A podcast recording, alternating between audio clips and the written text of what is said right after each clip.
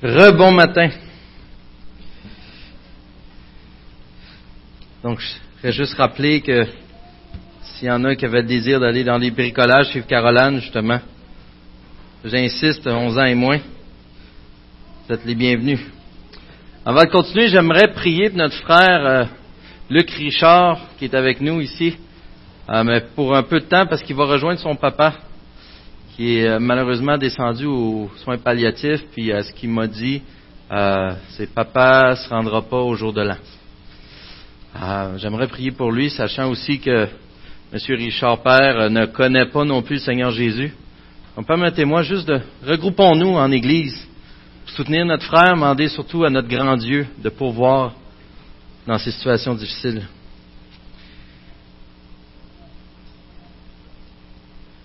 Alors, papa,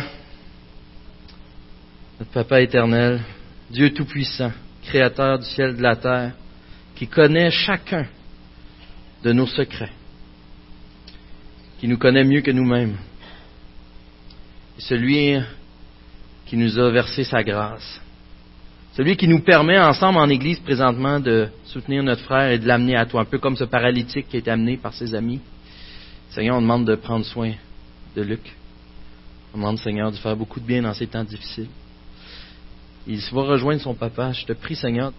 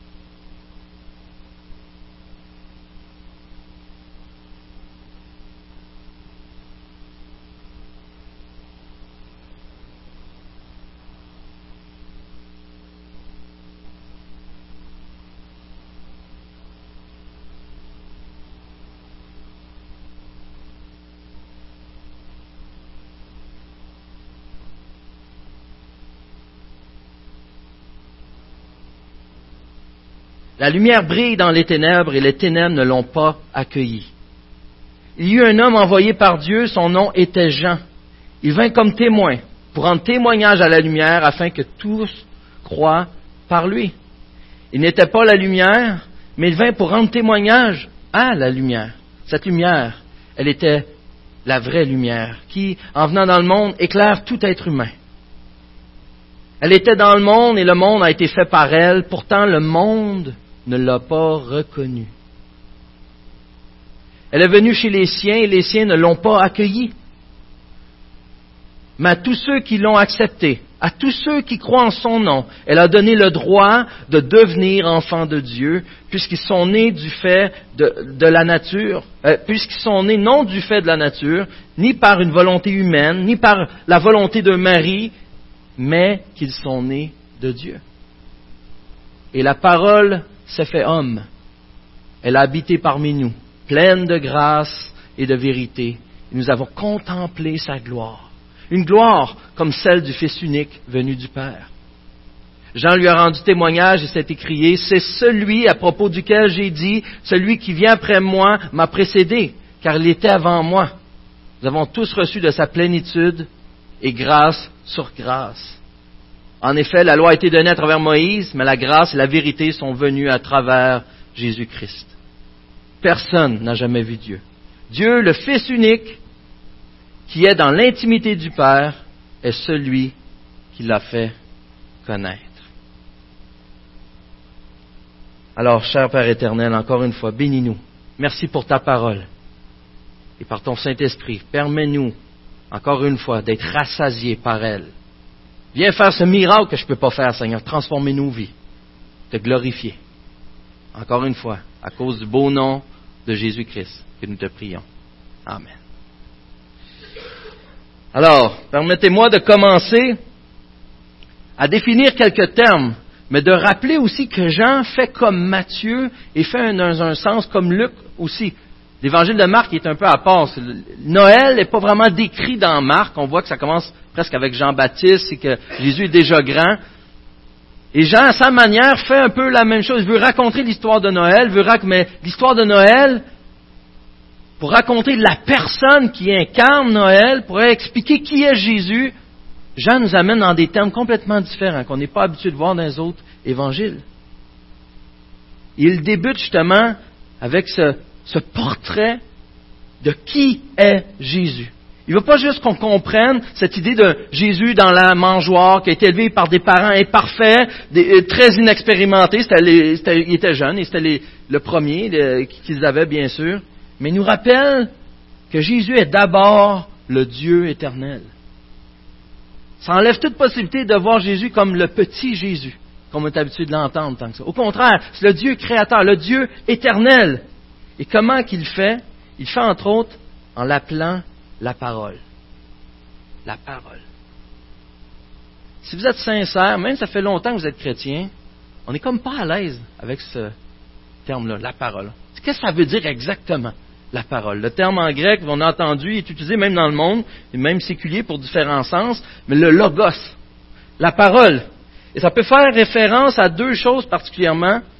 La première, c'est pour définir le contenu, si on veut, le sens logique de quelque chose, la science, la structure. Par exemple, tout ce qui est défini dans nos mots en français par logie, théologie, géologie, psychologie. Théologie, c'est quoi? Dans le fond, c'est la structure, la science, la structure de pensée qui parle de Dieu, qui à propos de Dieu. La géologie, c'est la structure de pensée ou le contenu euh, du sol. La psychologie, c'est le contenu du mensonge. Euh, je veux dire, euh, de, l'improvisation. Non, non, de, la psychologie, du psychique. OK. Mais l'autre sens que Jean utilise ici, dans le fond, c'est une expression un peu de la, une expression extérieure du contenu intérieur. C'est l'articulation de quelque chose. Autrement dit, au commencement, on pourrait traduire Dieu s'exprimant lui-même, et cette manifestation de lui-même était avec Dieu, et cette expression de lui-même était Dieu. J'ai pris cette belle sens-là de Don Carson. Et c'est dans ce sens-là que la parole est donnée. C'est l'expression la plus pure que nous avons de Dieu. Et on va y revenir un peu plus en détail. Et pour mieux comprendre ce que veut dire le logos, ce que veut dire la parole, on a plusieurs exemples dans l'Ancien Testament. Qu'est-ce que la parole? On voit que la parole a un sens créationnel. Quand Dieu parle, il y a des actions. Dieu dit que la lumière soit, la lumière fut. Donc il y a ce sens de la parole. Il y a un deuxième sens dans la parole, on le voit à travers les prophètes. Et Dieu dit à tel prophète, et c'était la parole de Dieu. Ces choses allaient arriver, allaient se faire. Dès que Dieu dit quelque chose, ça porte une action. On voit aussi qu'il y avait cet aspect de délivrance, de salut, de transformation. Isaïe 55, 11 est un exemple. Il en va de même pour ma parole, celle qui sort de ma bouche. Ne revient pas à moi sans effet, sans avoir fait ce que je désire et rempli la mission que je lui ai confiée. C'est la parole de Dieu un sens de création, de révélation, de délivrance, de salut, de transformation. Et donc le Fils est la parole. Il est l'expression ultime de Dieu. Un peu la même expression, le même sens est expliqué dans Hébreu 1, les versets 1 à 3. Après avoir autrefois, à de nombreuses reprises et de bien des manières, parlé à nos ancêtres par les prophètes, Dieu, dans ces jours qui sont les derniers, nous a parlé par le Fils. Il l'a établi héritier de toutes choses, et c'est par lui aussi qu'il a créé l'univers. Le Fils est le reflet de sa gloire et l'expression de sa personne. Il soutient tout par sa parole puissante. Il est l'expression ultime de la personne divine. On démontre, ça nous démontre que les œuvres et les paroles de Christ, de Jésus, sont aussi les œuvres et les paroles de Dieu. Donc, cette parole de Dieu. La parole de Dieu nous enseigne plusieurs choses. Et entre autres, ça nous amène à travers le logos, à travers la parole, à voir quelle est notre relation avec lui. C'est ce qui est décrit. Ça ne décrit pas nécessairement comment est arrivée la naissance de Jésus, mais ça nous explique ce texte-là pourquoi? Pourquoi? Pourquoi Noël? Et on voit entre autres dans les trois premiers versets, on voit que Christ nous a créés. On croit, on voit que c'est lui le boss on voit que c'est lui le créateur. Au commencement, la parole existait déjà. C'est un Dieu éternel. Jésus est éternel. La parole était avec Dieu. La parole était Dieu. Donc, il était avec Dieu. Il y a comme deux personnes ici, mais il était Dieu. C'est le même être. D'où on tire la Trinité, des passages comme celui-là. Ici, la Trinité n'est pas encore les trois, on ne les voit pas, on ne voit pas Saint-Esprit ici, mais quand même, on voit deux personnes, Dieu le Père, Jésus-Christ, et on voit un seul être. Les deux sont Dieu. Moi, je suis un être humain. J'ai un être humain et une personne. Et Dieu est un être divin, un être, mais trois personnes. Dieu le Père, Dieu le Fils, Dieu le Saint-Esprit. Il y a des bonnes chansons pour enfants. Si vous voulez retenir ces choses-là, je peux vous les, euh, je, peux, je, peux, vous les, démontrer, je peux vous montrer comment les chercher. Et euh, je sais que même ma petite fille connaît cette vérité-là. Et c'est une bonne chose. Dans ces trois versets, on voit que Jésus-Christ nous a créés. La parole était avec Dieu, la parole était Dieu. Elle était au commencement avec Dieu. Tout a été fait par elle et rien de ce qui a été fait n'a été fait sans elle.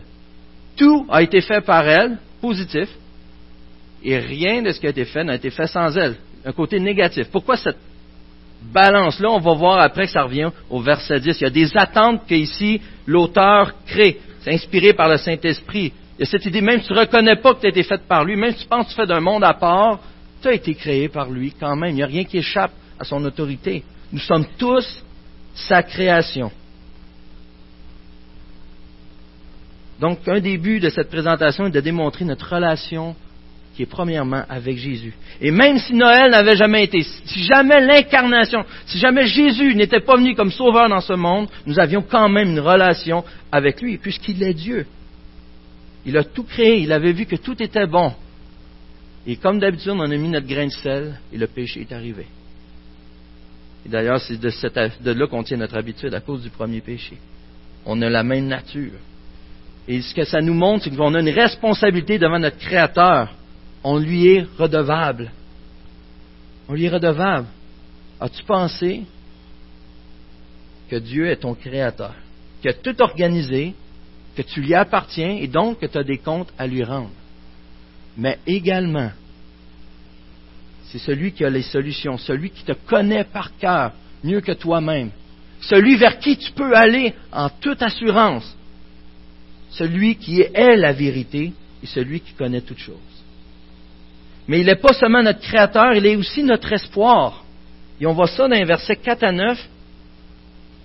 Et on voit qu'en elle, il y avait la vie, et cette vie, au verset 4, était la lumière des êtres humains. Premièrement, la vie. Il y avait la vie. Jésus dit dans Jean 14, 6, Je suis le chemin, la vérité et la vie. Et le type de vie qui est question ici, encore une fois, si vous lisez en disant, pour la première fois Jean, vous allez vous rendre compte, ah, il est la vie. OK. Mais lorsqu'on finit l'évangile, qu'on retournerait au début, on se rendrait compte de quel type de vie qui était question ici. Et le type de vie, c'était la vie éternelle. Il n'a pas reçu la vie, il est la vie. Et voilà pourquoi il existait. Il est éternel. Voilà pourquoi sans lui, il n'y a pas de vie. Loin de lui, il n'y a pas de vie. Il est la vie. Dans Jean 17.3, il dit, la vie éternelle, c'est quoi? C'est qu'ils te connaissent toi, le seul vrai Dieu, et celui que tu as envoyé, Jésus-Christ. On voit que la vie, c'est une relation avec Jésus. Ce Dieu éternel, créateur, n'est pas un Dieu distant, c'est un Dieu accessible. Et Noël nous rappelle ça, il s'est fait lui-même humain, comme on va le voir un peu plus tard, pour se rendre encore plus accessible à nous, parce qu'on a des têtes de cochon qu'on ne comprenait rien. Donc la vie sans Dieu est impensable. Et pourtant, c'est ce Dieu éternel qui a donné sa vie. Là, on commence à jouer dans la philosophie. Mais il a donné sa vie afin qu'on puisse la gagner, avoir cette assurance d'avoir la vie éternelle, nous aussi. Mais il est aussi dit qu'il est lumière. Fait référence, bien sûr, lorsque il y a beaucoup d'engins ici, il fait beaucoup écho à la Genèse, fait beaucoup écho à la Pentateuque, aux, écrits de Moïse. Et euh, la première création, dans première création, dans le chaos, dans les ténèbres, Dieu créa la lumière. Il est la lumière qui arrive dans les ténèbres, celui qui éclaire, qui illumine, qui définit les ténèbres. Mais ici, on se rappelle que la parole est la lumière. Cette image de la lumière revient à plusieurs reprises dans l'évangile de Jean. On va en voir quelques exemples dans quelques instants. Mais il sépare les ténèbres, il brille, il guide, il sauve. Ça, c'est notre Jésus. Ça, c'est le Créateur.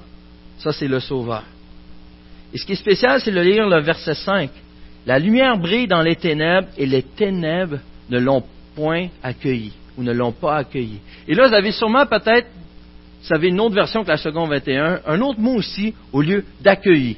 Des fois, s'ils ne l'ont pas reçu, des fois, ils ne l'ont pas compris, des fois, alors c'est pourquoi, quand on, vous n'avez pas besoin de savoir le grec, lorsque vous lisez plusieurs versions et que vous voyez qu'il y a un mot comme ça qui change et qui n'a pas nécessairement le même sens, ça nous démontre que le texte, dans la langue originale, est plus compliqué qu'on penserait. Ici, qu'est-ce que ça veut dire? Je sais que lambano veut dire prendre ou recevoir, ah, ici, c'est katalambano, le terme qui est utilisé. Et en grec, lorsqu'on rajoute un mot en avant, ça ne veut pas dire nécessairement que ça fait juste une petite modification comme faire et refaire, mais ça peut devenir un mot complètement différent. Ici, c'est le cas. Quel est le sens des ne l'ont pas accueilli? je vous promets que si je retrouve dans mes notes c'est où, ça va être plus clair, sinon je vais y aller de mémoire. Hum, hum, hum, Ils ne l'ont pas accueilli. Ici, il y a deux sens. Et le premier sens, c'est que les ténèbres ne l'ont pas dominé, n'ont pas réussi à en prendre possession. Ce n'est pas parce qu'ils n'ont pas essayé. Mais au contraire, Jésus n'est pas celui qui peut être maîtrisé. Et le deuxième sens impliqué ici, c'est qu'ils ne l'ont pas saisi. Ils ne l'ont pas cerné. Ils n'ont pas pu comprendre qui était cette lumière. Et c'est ce Dieu infini dont ses pensées sont inaccessibles pour nous, dont sa sagesse dépasse la nous mais on va y revenir. On va y revenir parce que c'est relié directement à partir du verset 10. Les ténèbres, en, général, dans le fond, qu'est-ce qu'on veut retenir comme point? Les ténèbres ne peuvent donc pas arrêter la puissance créatrice de Dieu, de Jésus. Les ténèbres n'ont aucun pouvoir contre ça. Il dit, ça arrive. Il déclare que tu es son enfant, tu deviens son enfant. La parole agit. Cela arrive. Il est puissant.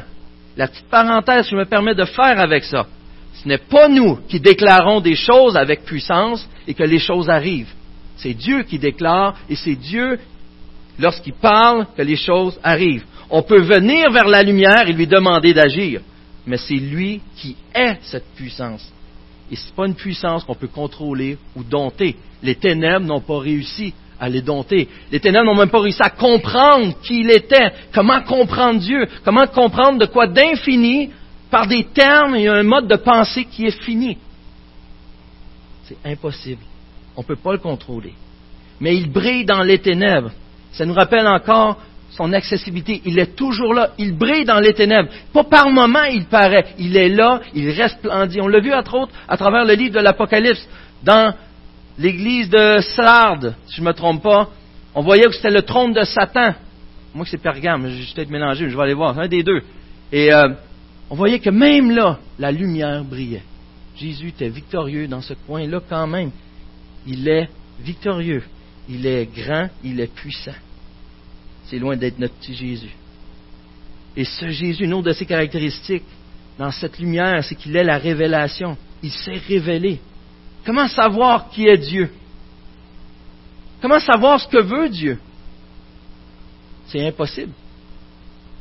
C'est lui qui n'est pas fait de matière, d'espace, qui n'est pas, qui est pas, dans le fond, qui est en dehors du temps, s'il a fallu qu'il crée toutes choses, comment qu'on peut savoir sur lui? Le seul moyen, c'est que lui-même se révèle à nous. Il l'a fait de deux manières, à travers sa parole, en parlant, on l'a vu, par la création, par les prophètes, il l'a fait en s'incarnant en tant qu'homme, aussi en venant sur terre lui-même, l'expression ultime de Dieu. Un exemple que Tim Keller donnait, je crois qu'il a pris de C.S. Lewis, c'est l'exemple de Shakespeare et Hamlet. Comment Hamlet pourrait savoir quelque chose sur Shakespeare?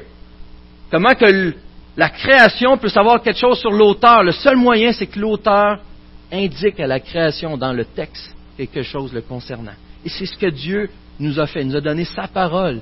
Il a été lui-même, a été fait chair. On va y revenir encore une fois. Il est la lumière, la vie. C'est la parole.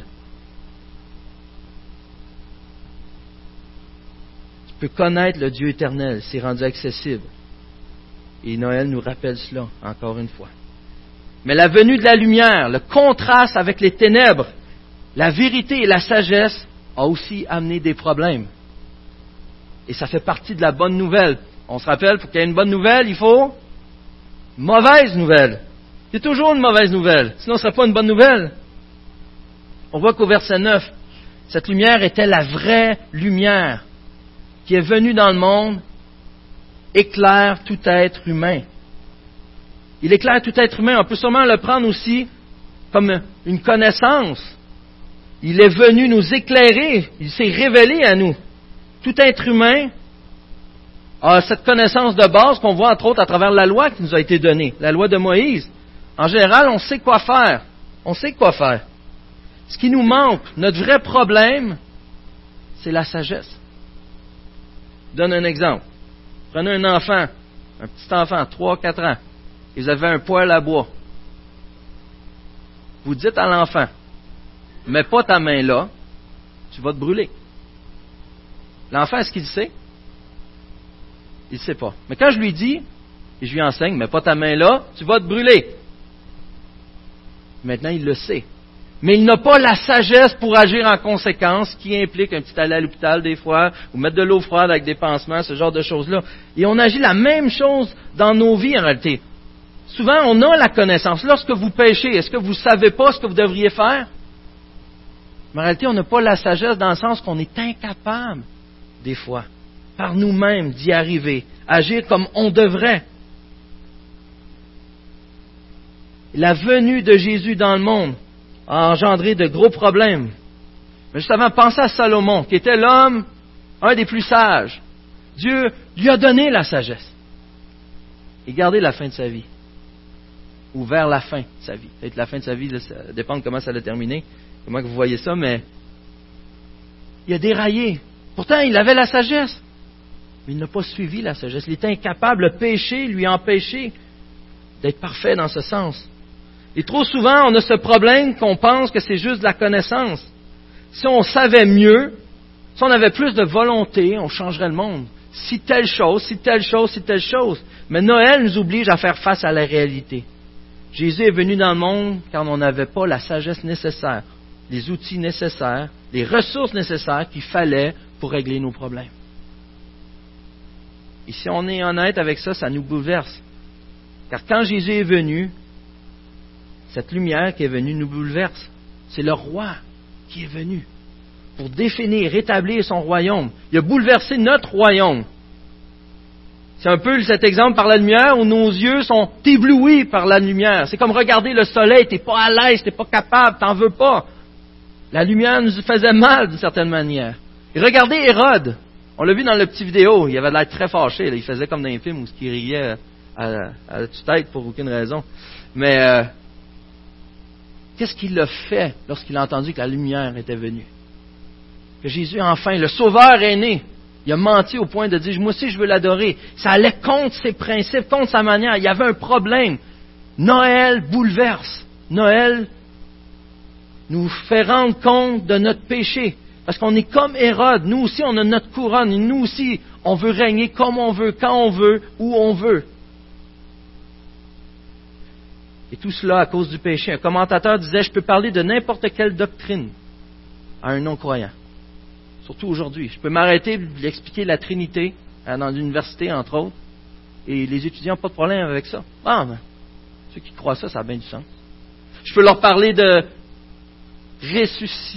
résurrection, dans le fond, ressuscitation, ça allait mal, mais de résurrection, et ils disent, ah, ben, ce serait le fun que ça arrive, hein, ce serait pas pire, ça c'est une bonne chose. On peut parler de, tellement de choses, il n'y a aucun problème. Mais dès que tu adresses la doctrine du péché, les réactions sont immédiates. Pourquoi? Ça vient nous chercher. On est accusé. Et notre conscience nous accuse par-dessus cela. On le sait. La lumière révèle qui nous sommes. Ça nous perturbe. Perturbe. Dans Jean 3, 19, 21, c'est marqué, et voici quel est ce jugement. La lumière est venue dans le monde et les hommes ont préféré les ténèbres à la lumière parce que leur manière d'agir était mauvaise. Ça comprend les femmes aussi. Homme est un mot général. En effet, toute personne qui fait le mal déteste la lumière. Elle ne vient pas à la lumière pour éviter que ses actes soient dévoilés. On a toujours cet exemple, les petits-enfants. Ils font de quoi de mal?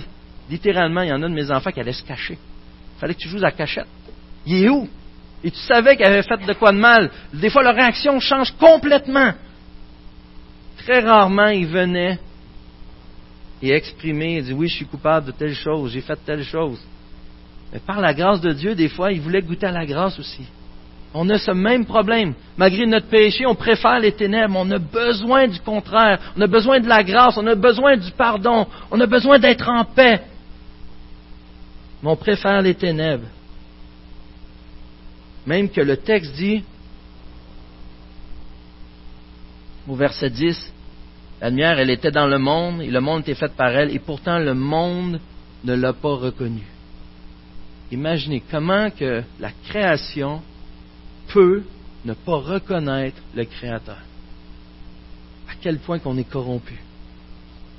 Et même sachant la vérité, Allons faire du porte-à-porte et dites-leur cette vérité-là. Hey, ton Créateur t'aime, il est venu, il veut mourir pour toi. Ils ne veulent pas cette lumière. Ils ne veulent pas cette lumière. C'est de même que j'étais aussi. Jésus est venu, l'enfant sauveur. Imagine, nous avions rejeté Dieu à cause de la chute, Adam et Ève. On avait rejeté Dieu. Et Dieu a choisi de nous sauver.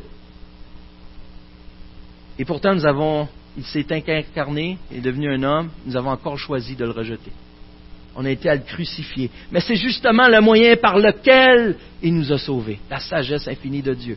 Si je vous demandais de faire un plan pour régner, pour avoir le plus beau des royaumes, le plus grand des royaumes, pour que dans 2000 ans, on parle encore de vous à un point tel que vous auriez changé l'humanité, que le trois quarts de la terre vous connaîtrait, saurait qui vous êtes, si vous entouriez, je pense à un exemple de Think vous entouriez de conseillers, des meilleurs conseillers au monde, des planificateurs, pour faire ce plan qui, dans 2000 ans, porterait du fruit.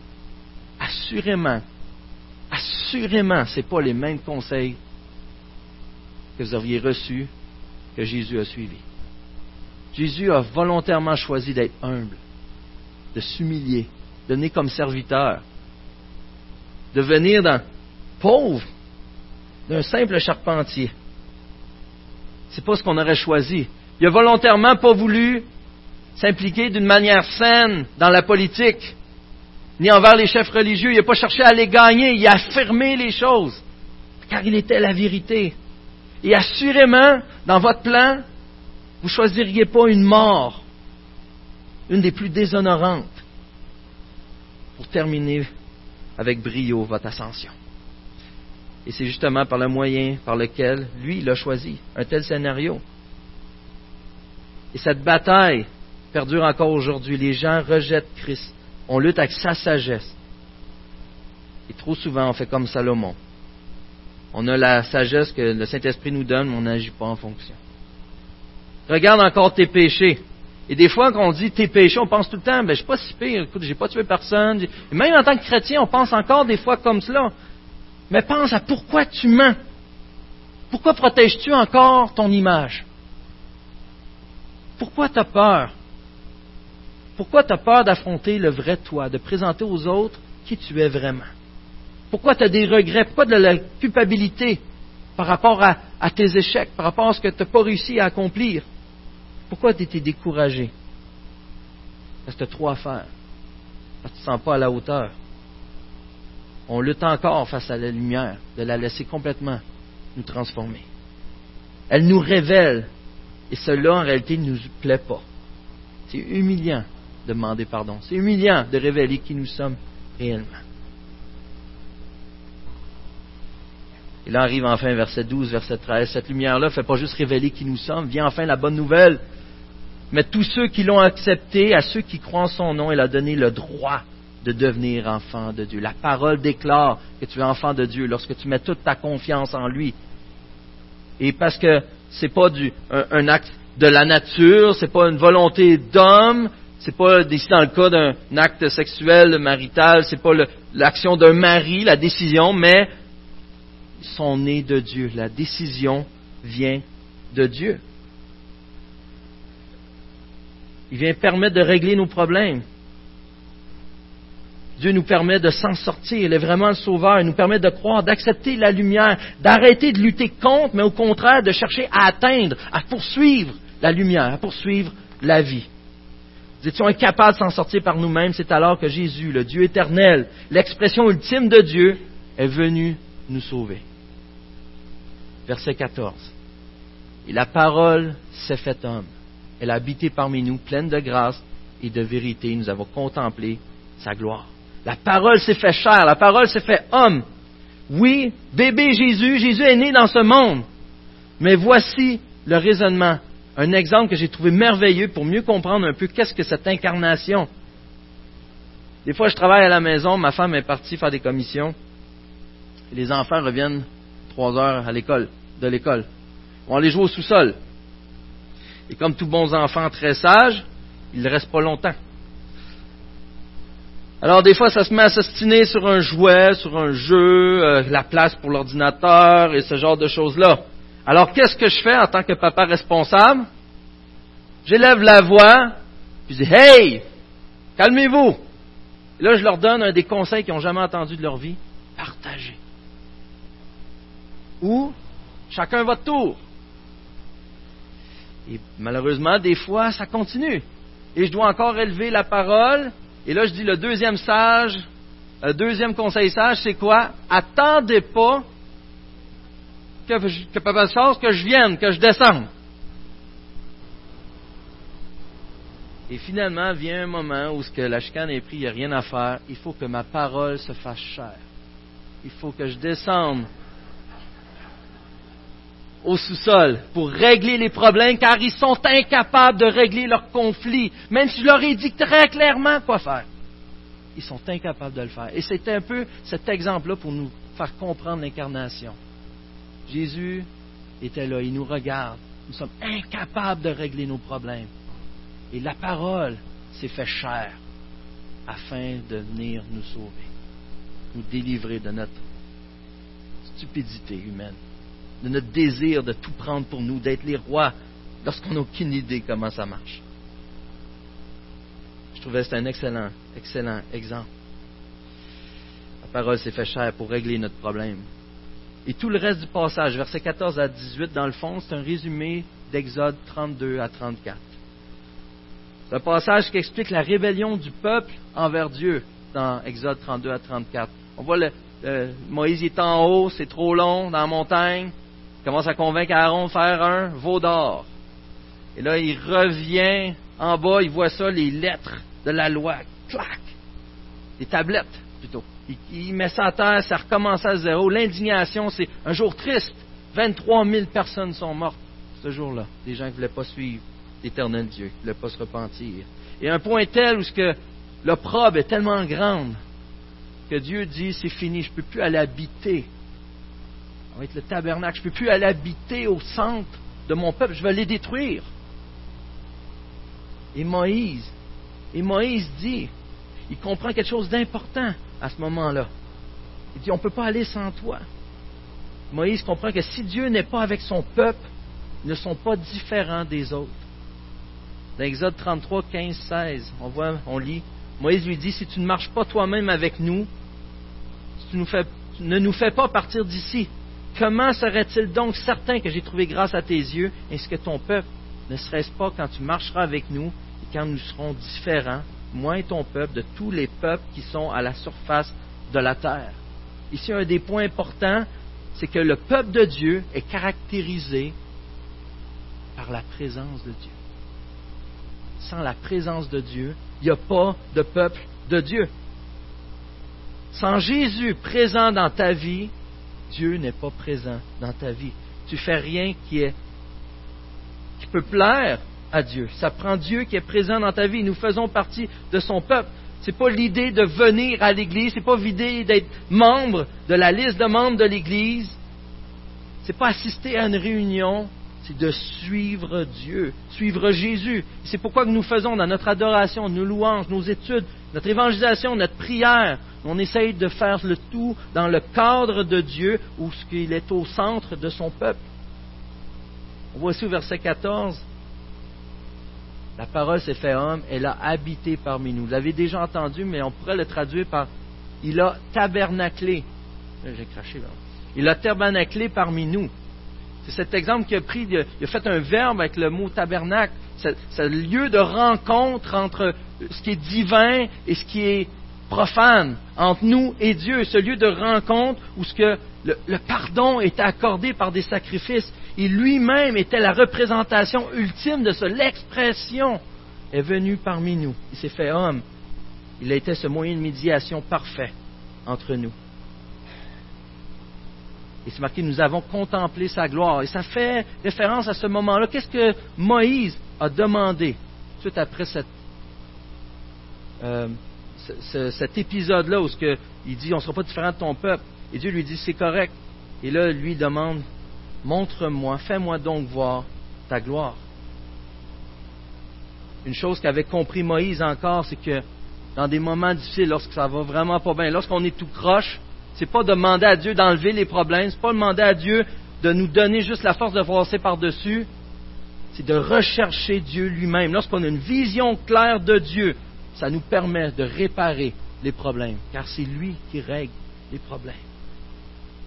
Fais-moi donc voir ta gloire. Et l'Éternel répondit, je ferai passer devant toi toute ma bonté. Je proclamerai devant toi le nom de l'Éternel. Fais-moi voir ta gloire. Est-ce que Dieu lui a fait voir sa gloire? Oui. Mais comment Dieu appelle sa gloire ici? Ma bonté. Ma bonté. Et là, on va, terminer avec ça. Le sens de la gloire de Dieu, Dieu lui-même l'exprime comme étant sa bonté. On a des exemples, par exemple, de plusieurs miracles que Jean va donner. Le premier, entre autres, de Jésus qui a échangé l'eau en vin dans les noces de Cana, dans Jean 2.11. Et c'est marqué, les gens ont vu le miracle, mais les disciples ont vu la gloire de Dieu.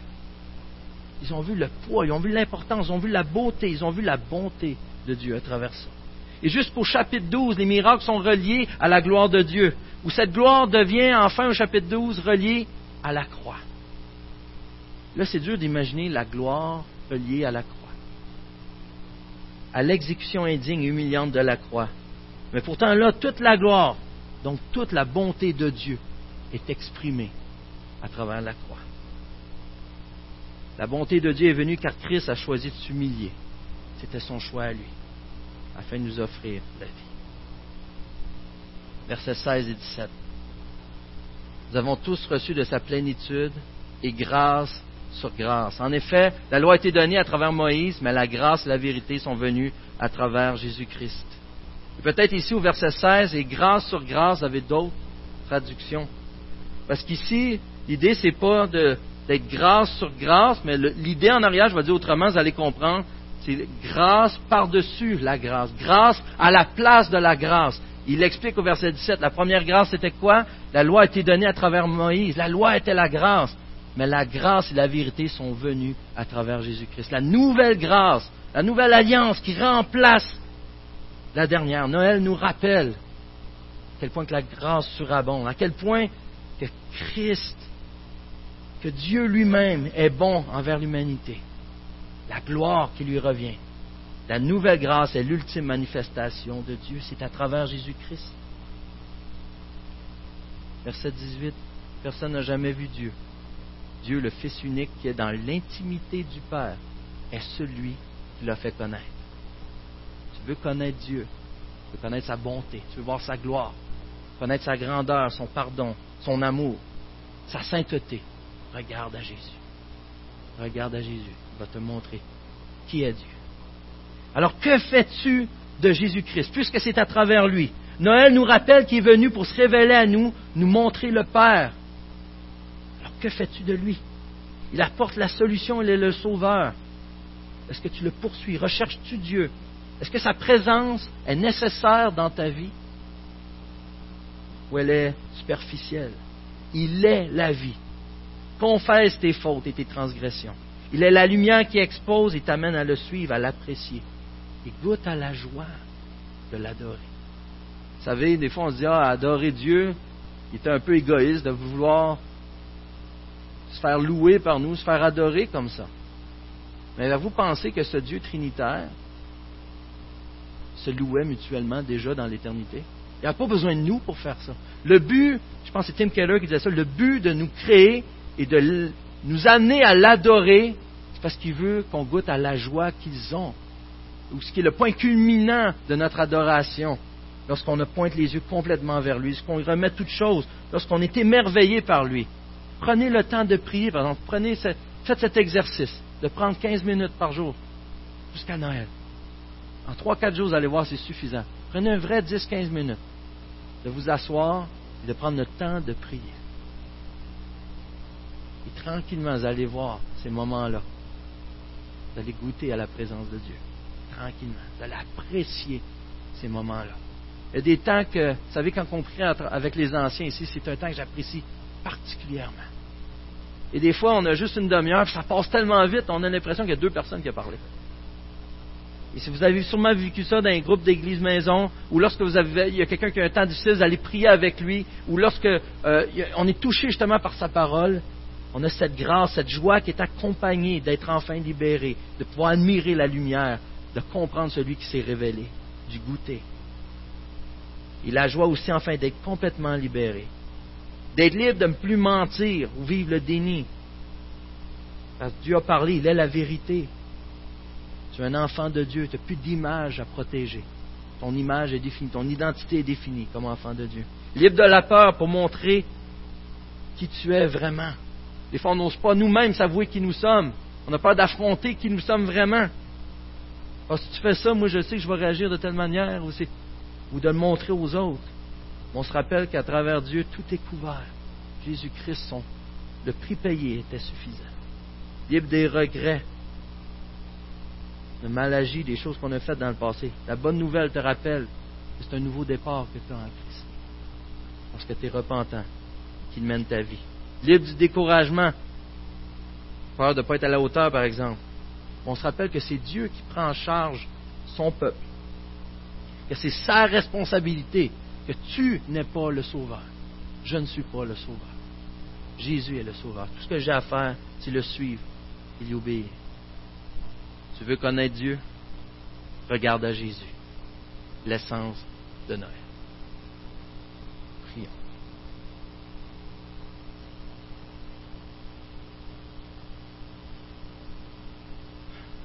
Seigneur Dieu, tu, es celui qui peut réellement combler nos vies.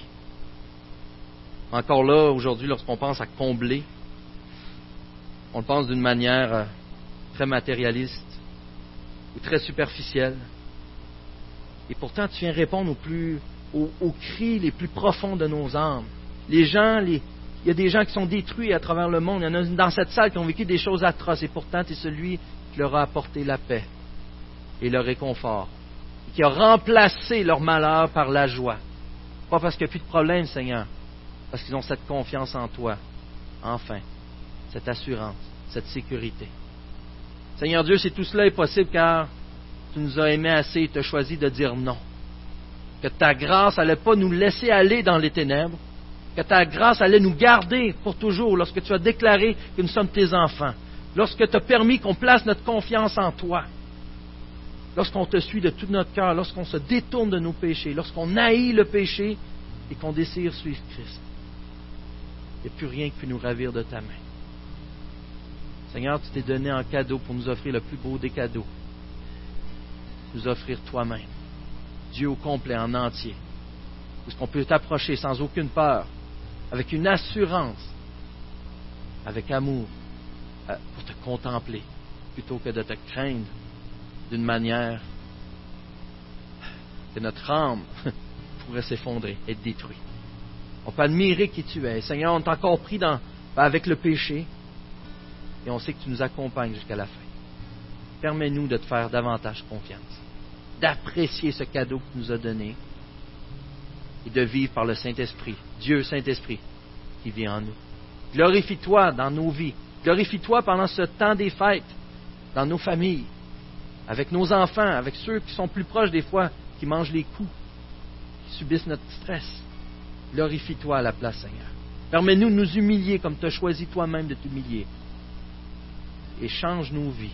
Sois au centre de nos familles, pour de vrai. On t'en supplie. Merci Seigneur Dieu pour ta grâce. Merci pour ta vérité. Merci pour qui tu es et qui t'a fait de nous, tes enfants. Amen.